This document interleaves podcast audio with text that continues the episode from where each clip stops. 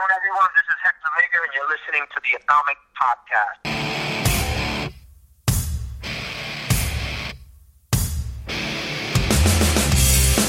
Intellectual stimulation by way of mobile devices. Welcome to another exciting episode of the Atomic Podcast. And here is your host of the show, Efren Guzman. Intellectual stimulation by way of mobile devices. Welcome to another exciting episode of the Atomic Podcast, coming to you live from Twin Lakes, Wisconsin, where I blow up the news on a verbal scale. I am your host, Efren Guzman. My guest today, he's a pastor and he's also an author. He also wrote the book Arrested by Grace, the true story of death and resurrection from the streets of New York City. Pastor Hector Vega. Hector, how are you today in PR? I'm good. I'm good. Thank you so much. I'm blessed. Highly favored. Yes. Weather is good, and uh, yeah, awesome. Oh man. Well, first of all, congratulations on your book. It's out there, and um, promote your book. Um, where can people find it if they want to pick it up? Well, um, we, we, uh, if you want to get uh, our book, you can get it at uh, our website called eastharlemfellowship.org at eastharlemfellowship.org, and on the media page, you'll find the Arrested by Grace. Uh, if you want one book or you want uh, people buying, uh, you know, bigger portion, uh, and so you can get that. Can also get it at Amazon, or Noble, uh, BAM, uh, you know, other, other different places you can get it as well. It's also available on Kindle and, uh, and other things like that. Oh, so this book really delves. You know, I have I have to start reading this. I just got it yesterday, but this book really delves into like if people want to really get to know the man Hector Vega, the man behind you know the whole. The, you know, to know the early Hector Vega before he was the pastor, this definitely goes into your early childhood life and everything, right? It goes really deep in. Yeah, I mean, you know, I've been uh, I've been serving God now for uh, uh, a little bit over 25 years. When he first found me, uh, and uh, it, it kind of goes into details of of not just uh, my life with Christ, but obviously before Christ, which uh, just had a lot of ups and downs. Uh, you know, 10 years of my life uh, going in and out of prison, um, and and then more importantly, uh, the title of the book is called "Arrested by Grace," and, and that's really that's really the, the the gist of the whole story. Because even while I didn't know God, um, because my family was not religious in any way, even while I didn't know Him, He knew me and He was pursuing me. And then once I got touched by the hand of God, it was the grace of God that continued to drive me forward, uh, and, and just in the favor of Him all through my life. And you know, I started getting jobs and all these other things that, that came after. And so it's, it's just a journey of what God has done uh, in my life and my family, my wife, uh, and more importantly, in ministry. Because you know, sometimes, sometimes you'll hear people's testimony, and I, I don't want to. I don't want to sound like I'm belittling, belittling this, but usually people will talk about a testimony that happened 15, 20 years ago.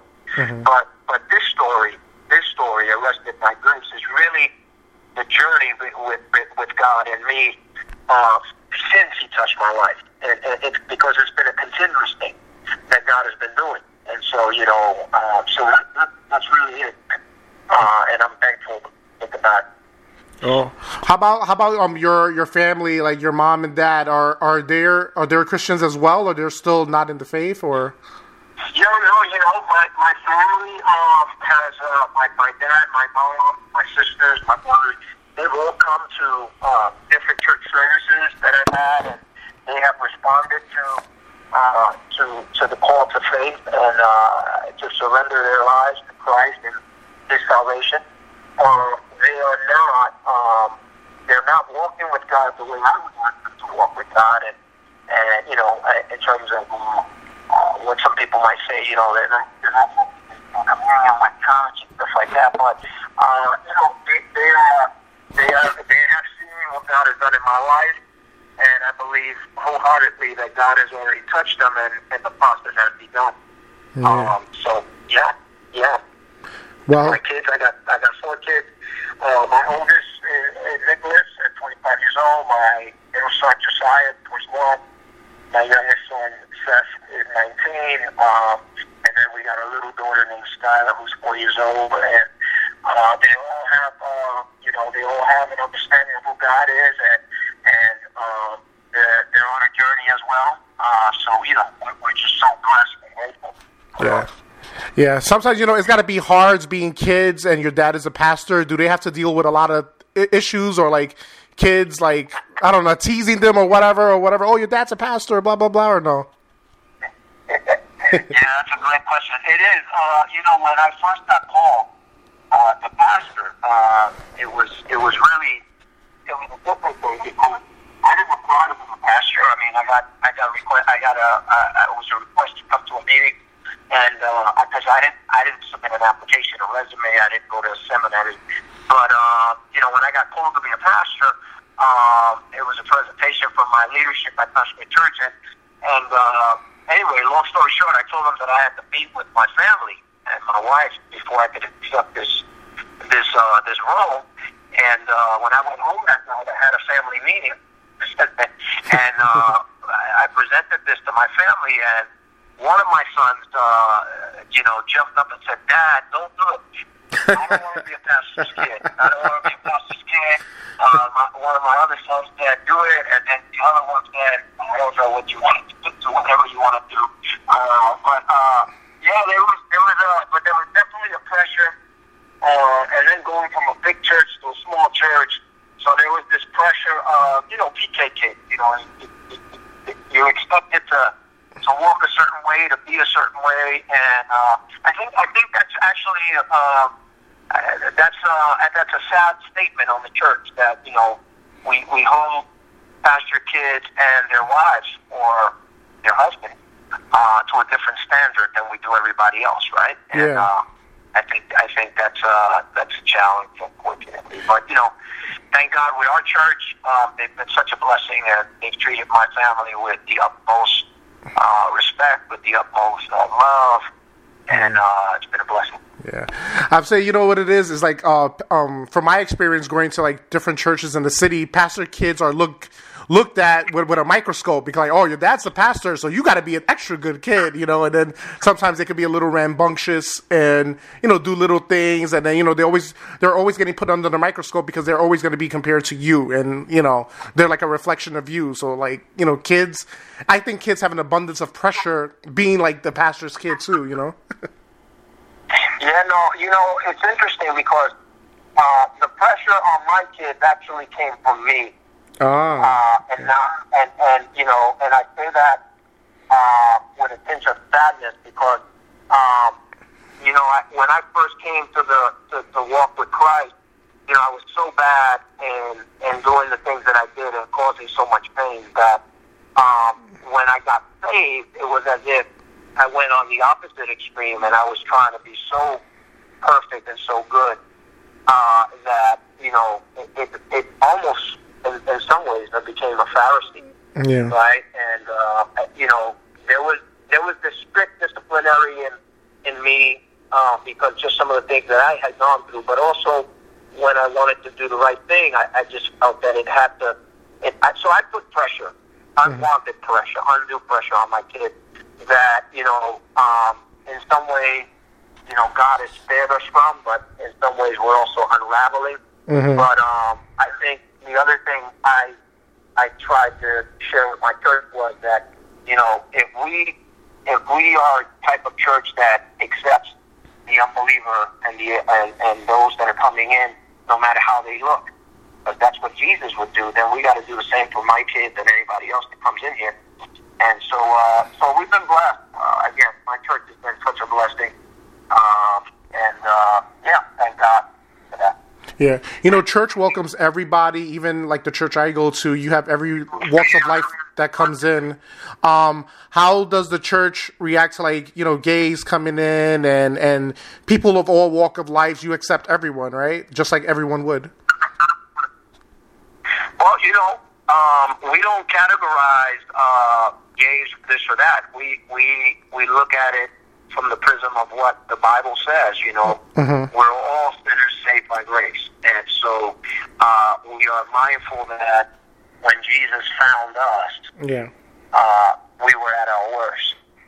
And so uh, we, we, we, we do love people. We do accept them as they are. Uh, but, but, but I want to make this statement because I think it's important, which is to say that Jesus accepts us the way we are, Mm-hmm. But when we come in contact with Christ, we don't stay the way we are.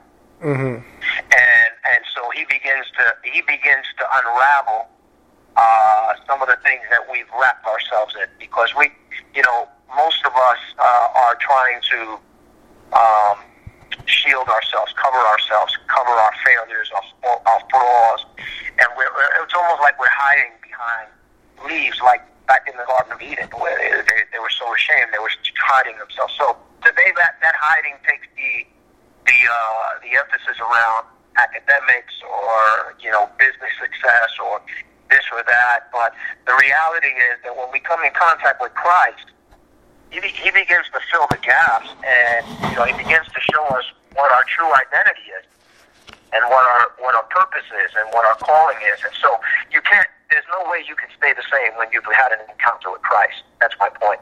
Okay. Um, I know um, East Harlem Fellowship is growing and you're expanding as well. Um, is it difficult to be everywhere at once? Not not that you're everywhere at once right now, but I'm saying like you know, um, upstarting a church and, and, and different things you're involved in. Is it kind of hard for you at this moment, or it's it's you're you're working the flow basically? No, you know, I'll be I'll be honest with you. It's, it's always a challenge for me for a number of reasons. First, first off, is there's the spiritual challenge, which is there's this um, obviously there's this uh, spiritual pressure uh, because of uh, we're dealing with people and dealing with people's lives and and all that comes with that. You know, there is uh, there is a certain opposition that we have to deal with, uh, but then but then there is the uh, the pressure of uh, not only trying to lead a church, but also uh, you receive you know what we'll call vision. You you have a vision for something that's a little bit more broad and and, and, and expansive in terms of what you believe God is asking you to do. And so there's that pressure, right? There's that pressure to try to uh, to follow through with what you feel you're being called to do. And uh, and then there's the pressure of who I am and what I'm, I'm the way I'm wired, which is, you know, I I have a difficulty in staying still. so um, you know, when I when when God has been teaching me now over the last couple of years that it's okay that it's okay to limp, if you will. In other words, um, you know, God created the heavens and the earth in six days, and on the seventh day He rested, right? Mm-hmm. And so I'm I'm starting to understand that rest uh, in a spiritual term means that I'm, I'm I've come to a place once a week uh, where I trust that God, I've done everything that I can do, mm-hmm. and then the rest is up to you. The rest is up to you. So it's not this religious thing where I'm off every Saturday and I don't, you know, I don't turn on the lights or this or that. But it's more about I'm trusting that the God who created the heavens and the earth can control what needs to happen, and He doesn't need my help. Yeah. And so uh, I'm still busy, but I'm busy in a different way now. And so, uh, so more than anything, I just got to balance vision, and sometimes vision is for for in the future, and sometimes it's right now, right? So I just got to weed through uh, the right now and what what's not yet, if, if that makes sense. Yeah, I got so you. that pressure, that tension. Uh, but you know, it, there's nothing. I'll tell you this: as challenging as it is to lead a church and and and and and, and, and lead a family at the same time. Uh, I'd rather do nothing else. I, I, I couldn't I couldn't see myself doing anything else because this is what God has asked me to do. Yeah. Uh, and so, yeah. Wow. Um, how big is your congregation? Is it huge? Like you have a lot of like? Is it like? No, no, no, no, not at all. Not at all. We Yeah. we are a small congregation. You know, we're about uh, eighty to hundred, if you will, uh, and you know that number fluctuates. Mhm. Uh, sometimes we go into the 120 or so, and then we then we'll scale back. But um, you know, we we serve in New York, so that New York is a very transitional community. Uh, you know, and and unfortunately, church in some ways has also become a consumer a consumer driven thing as well. So you know, people can go down the block and go somewhere else, um, and it's because we're living in a consumer culture. Um, um, people lack commitment like they used to have way back when. Yeah. You know, this is no longer, and sometimes that that's you know, that's because they just don't they just don't want to commit, and sometimes they, you know, they'll they'll go somewhere else because they feel like they want they want a different different kind of church. So that's okay. That's that's fine as long as they're serving God. That's okay. Uh, but we're a small church, and, and I I'm actually I believe that that's the way God would have it. Um, I think it's very hard to just lead a thousand people. Yeah. You know, or fifteen thousand people, or five thousand people, and and really get to know who they are and really understand the challenges that they're going through. And so, I think church has been church is is designed to be on a smaller scale. Uh, and, and when you look at the Bible in the New Testament, that's the way they did it: small homes, small groups. Yeah. And so, uh, you know, nothing to take away from the big churches. Some big churches are doing really well, and God is using them, just mm-hmm. like He's using some of the smaller churches, if you will. So, Yeah, especially like speaking of big churches, Times Square Church, it's, it's it's like a mega church. It's a big church, and I used to go there when I lived in New York City a lot. And you know, talking about people, you know that you know that sometimes you don't get noticed. Like a church like that is really like if you're not really involved, you know, in singing or whatnot, it's definitely hard to get noticed there. Um, and they noticed you over there. Um, how did you get affiliated with Times Square Church as well, or did they read your book and then they invited you over? How did that come about? No, no, no, no, no. My my book just came out. Okay, Yeah. so it wasn't like I wrote that. You know, I just wrote that uh, recently as a result of uh, you know just the nudges from from from the Lord in terms Yeah. of you know putting putting the story out there, the opioid crisis, the prisons, and all this other stuff. But Mhm. um, I I started coming to Times Square Church actually when I was still using drugs, and I would pop in from time to time because it was in my neighborhood, and so I Oh, grew up in Hell's Kitchen, which is around Times, which is where Times Square Church is. Gotcha, And that neighborhood was not that neighborhood was not what it is today. But anyway, um, I started uh, reading uh, Pastor Dave's Cross and the Switchblade in, in one of my jail stints, and and realized this church was in the neighborhood. And that's how I started going. And then my my uh, my wife, uh, when we first started dating, she was my girlfriend, and she had a sister that was part of Times Square Church's choir. So, um, so we, you know, we would pop in, and you know, it was interesting. I, I remember once going to uh, Times Square, and I had an open case, uh, an open drug case that you know I was in trouble for, and I remember hearing Pastor Dave preach, and uh, feeling like this this man sounds like he knows God, and maybe if he prays for me, uh, maybe this case will go away. You know, maybe the judge will let me go free. Yeah. And so I went back there to, to seek him out, to, to get prayed for. And uh, Pastor Dave was uh, he was a unique man of God, and uh, uh, he he said, uh, "Son, are you looking with Jesus with all your heart?" And I said, "No, I I came up here so that you can pray for me, so that I can get this case over." And he said, "Well." Uh, if you're not if you're not looking for Jesus with all your heart, I'm not going to pray for you in that case. I'm going to pray that God gets a hold of your heart. Yeah. And uh, I, I remember leaving that uh, that encounter or that exchange, thinking to myself, "What kind of church is this? They don't even pray for you here." you know?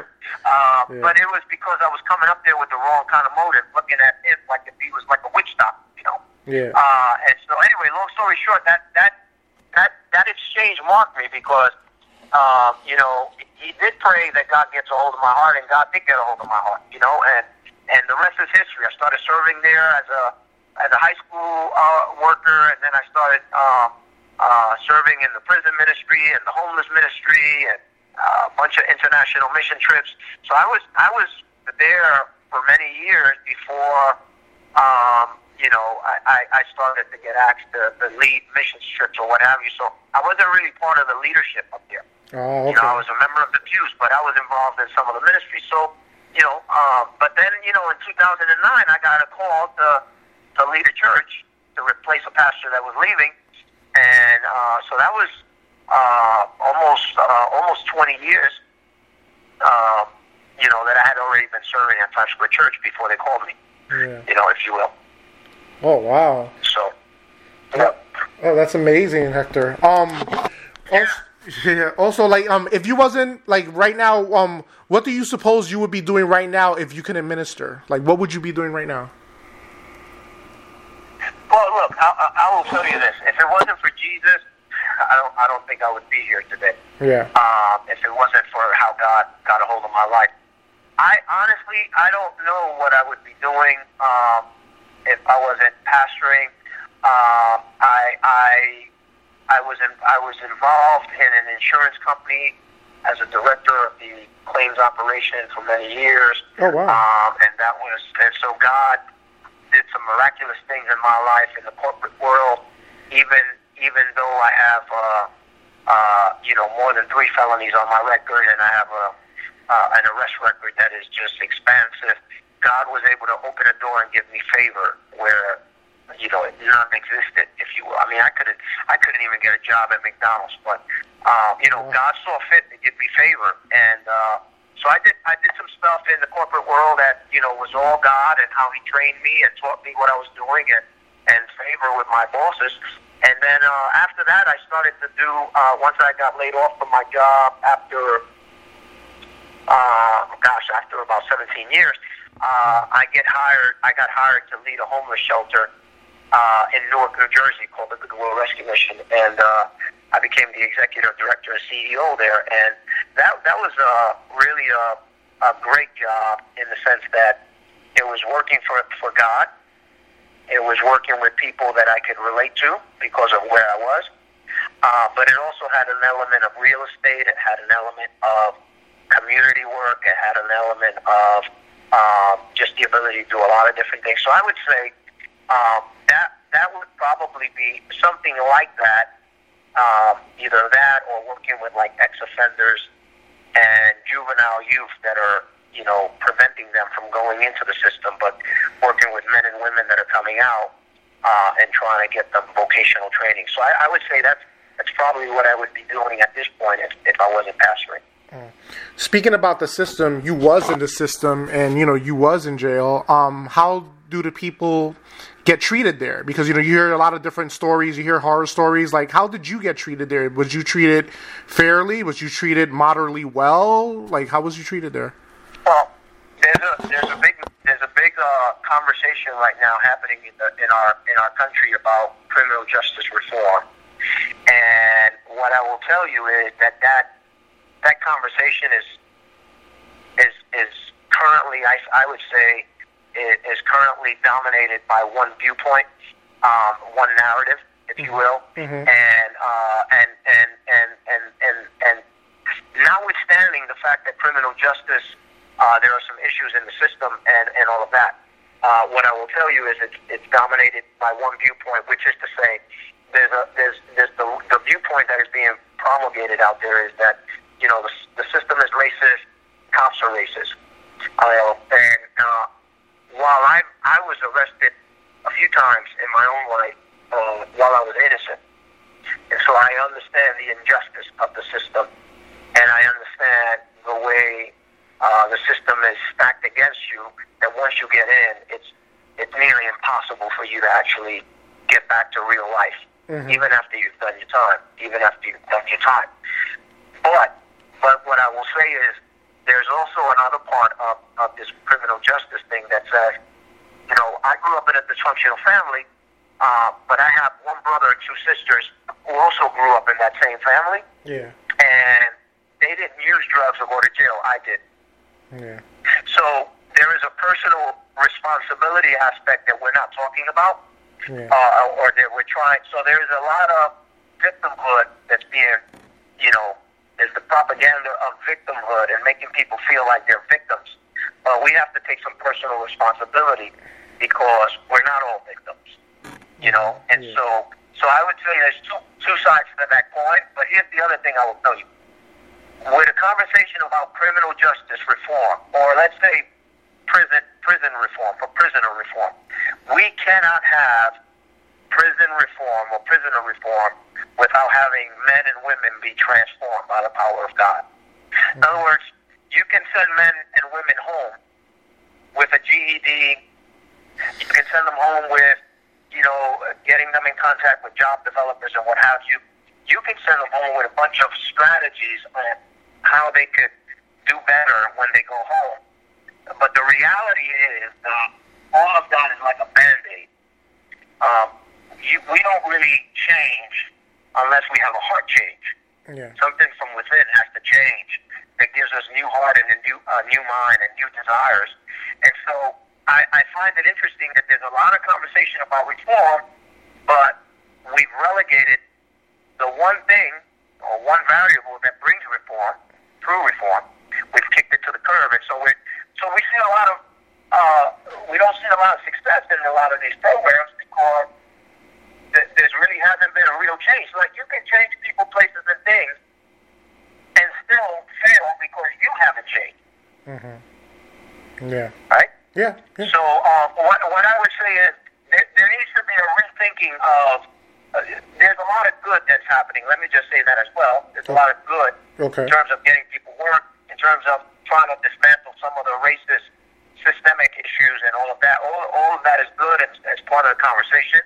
But there are certain things that we're not talking about that is that are essential if we want to do something that's meaningful. I gotcha. Yeah, you know, every everything needs work, and you know, like you always, you know, you hear one side of the story, but you don't hear the other side of the story. But there's like, you know, there's, there, you know, there's always, there's always two sides. Basically, there's always two sides.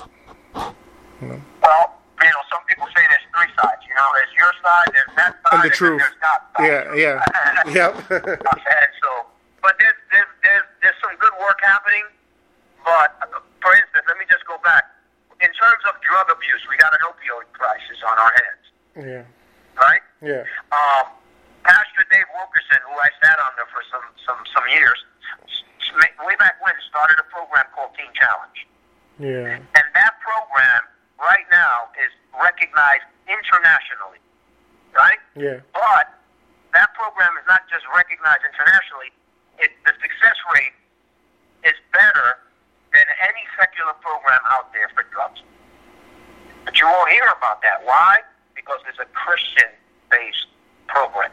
Mm-hmm. So there's also this this uh, Like a this stigma. bias yeah, like a like a stigma. stigma Yeah, yeah, against church-led programs, um, and so you know, and and and there's almost like so there's a lot of Christian things that were being that have been co-opted uh, by the world and by the government that churches used to do, and now it's being done the world's way, and so we we just kind of pushing people through the doors, just like we're doing in prison. And uh, you know, we're trying to give people band-aids, but it doesn't work. But uh, I believe God is about to do something really, uh, really tremendous in the opioid crisis and in the, and the, and in the jail. Yeah. You know, um, I I- had talked about your kids. Like, how does your kids feel being the the son or daughter of a pastor? But how does your wife? feel if you know I'm saying and I know you can't really speak for her but how do you think she feels about being the pastor's wife You know, my wife is a very uh, quiet, uh, I, I should say, reserved. She's she's a very reserved woman, and uh, she doesn't like the spotlight. Uh, she'd rather sit in the back. mm-hmm. You know, uh, she doesn't want the pressure of being the pastor's wife.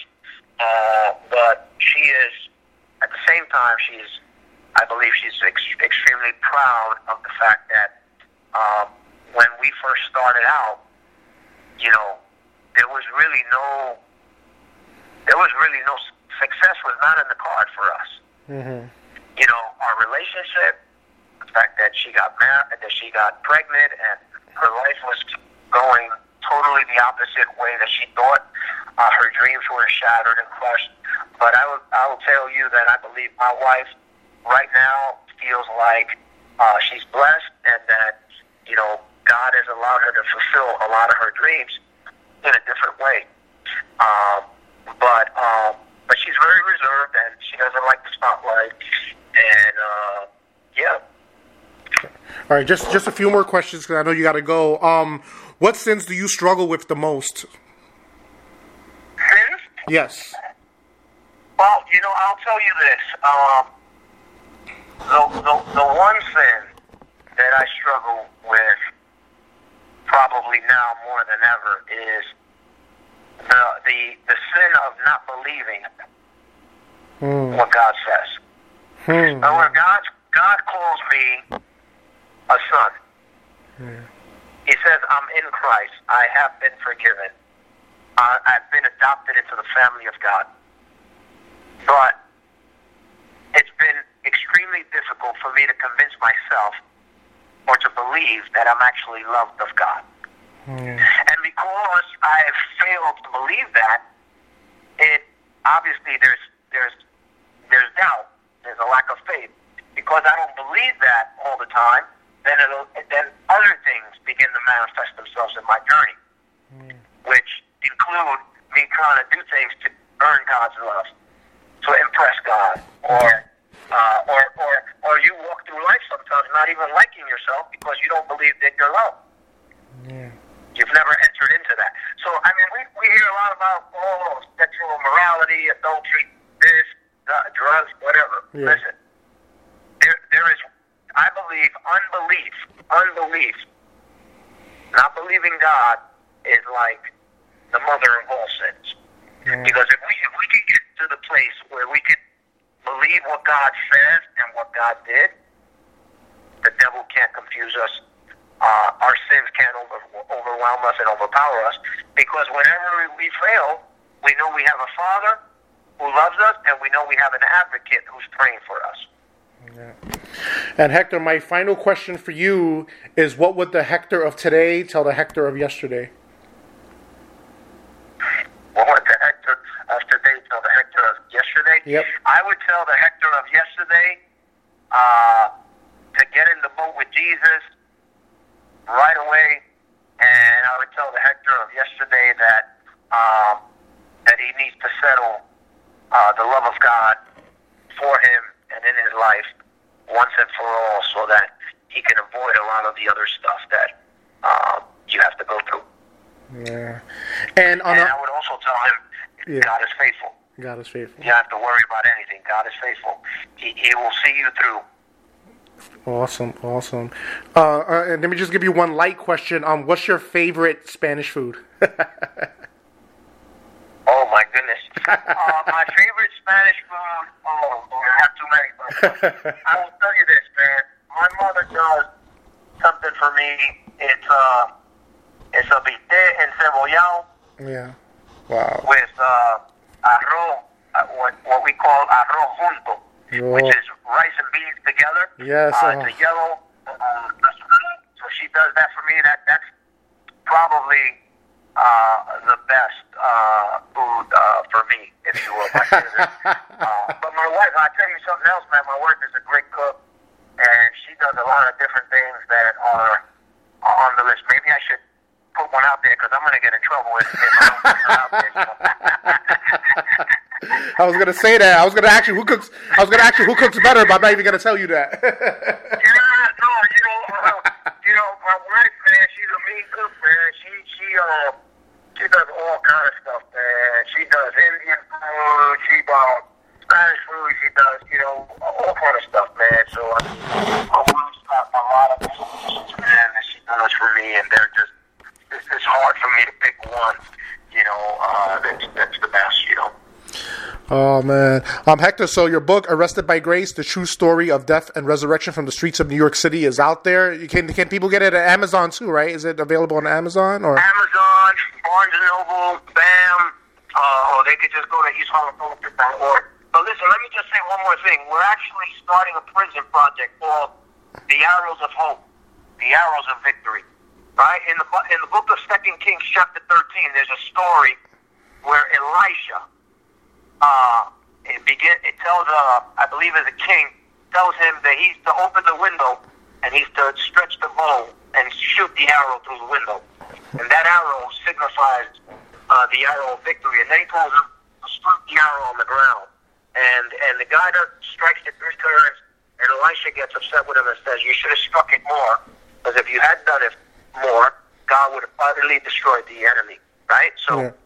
I believe God is giving us this book as an arrow uh, that we're going to send into every prison in the United States. There's 6,125 prison, jails, military facilities, state, federal prisons, you name it. There's 6,125. We want to raise um, the funds to send one, at least one book to every chaplain of every prison so that this can be circulated, kind of like the Gideon do with the Bibles in the hotel. But we want to send this book in as an arrow into the enemy's camp, if you will, uh, so that God can use it to bring inspiration and deliverance. And then we want to we want to go in after that, and we, we're going to start praying. But we want to go in there after that and start doing an evangelistic crusade in the prisons throughout the U.S. as we believe revival is going to come. So uh, people can, if they want to give to that, they can go to our website and just give toward the uh, the prison project. And uh, it's like ten dollars a book to send that stuff in there. You know, you got to print the book, got to get it mailed. So you know, it's just uh, that's just the cost of, of doing that. You know, yeah. on an individual basis. So. Well, so heck, for people to join us in that. Uh, Hector, man, um, you have an amazing story. I can't wait to d- dive in into it. And um, there's amazing work you're doing for the community and expanding. And um, just be safe out there, brother. And um, I pray everything goes well and um, you keep flourishing and you keep growing. And um, it was a great conversation, man. I appreciate you taking the time, and hopefully we'll talk again down the road. Amen, brother. Thank you for having me, and uh, may the Lord continue to bless you. And uh, have a blessed day, man. Peace. You too, and I hope everybody out there was intellectually stimulated by way of mobile devices. Have a good one, folks.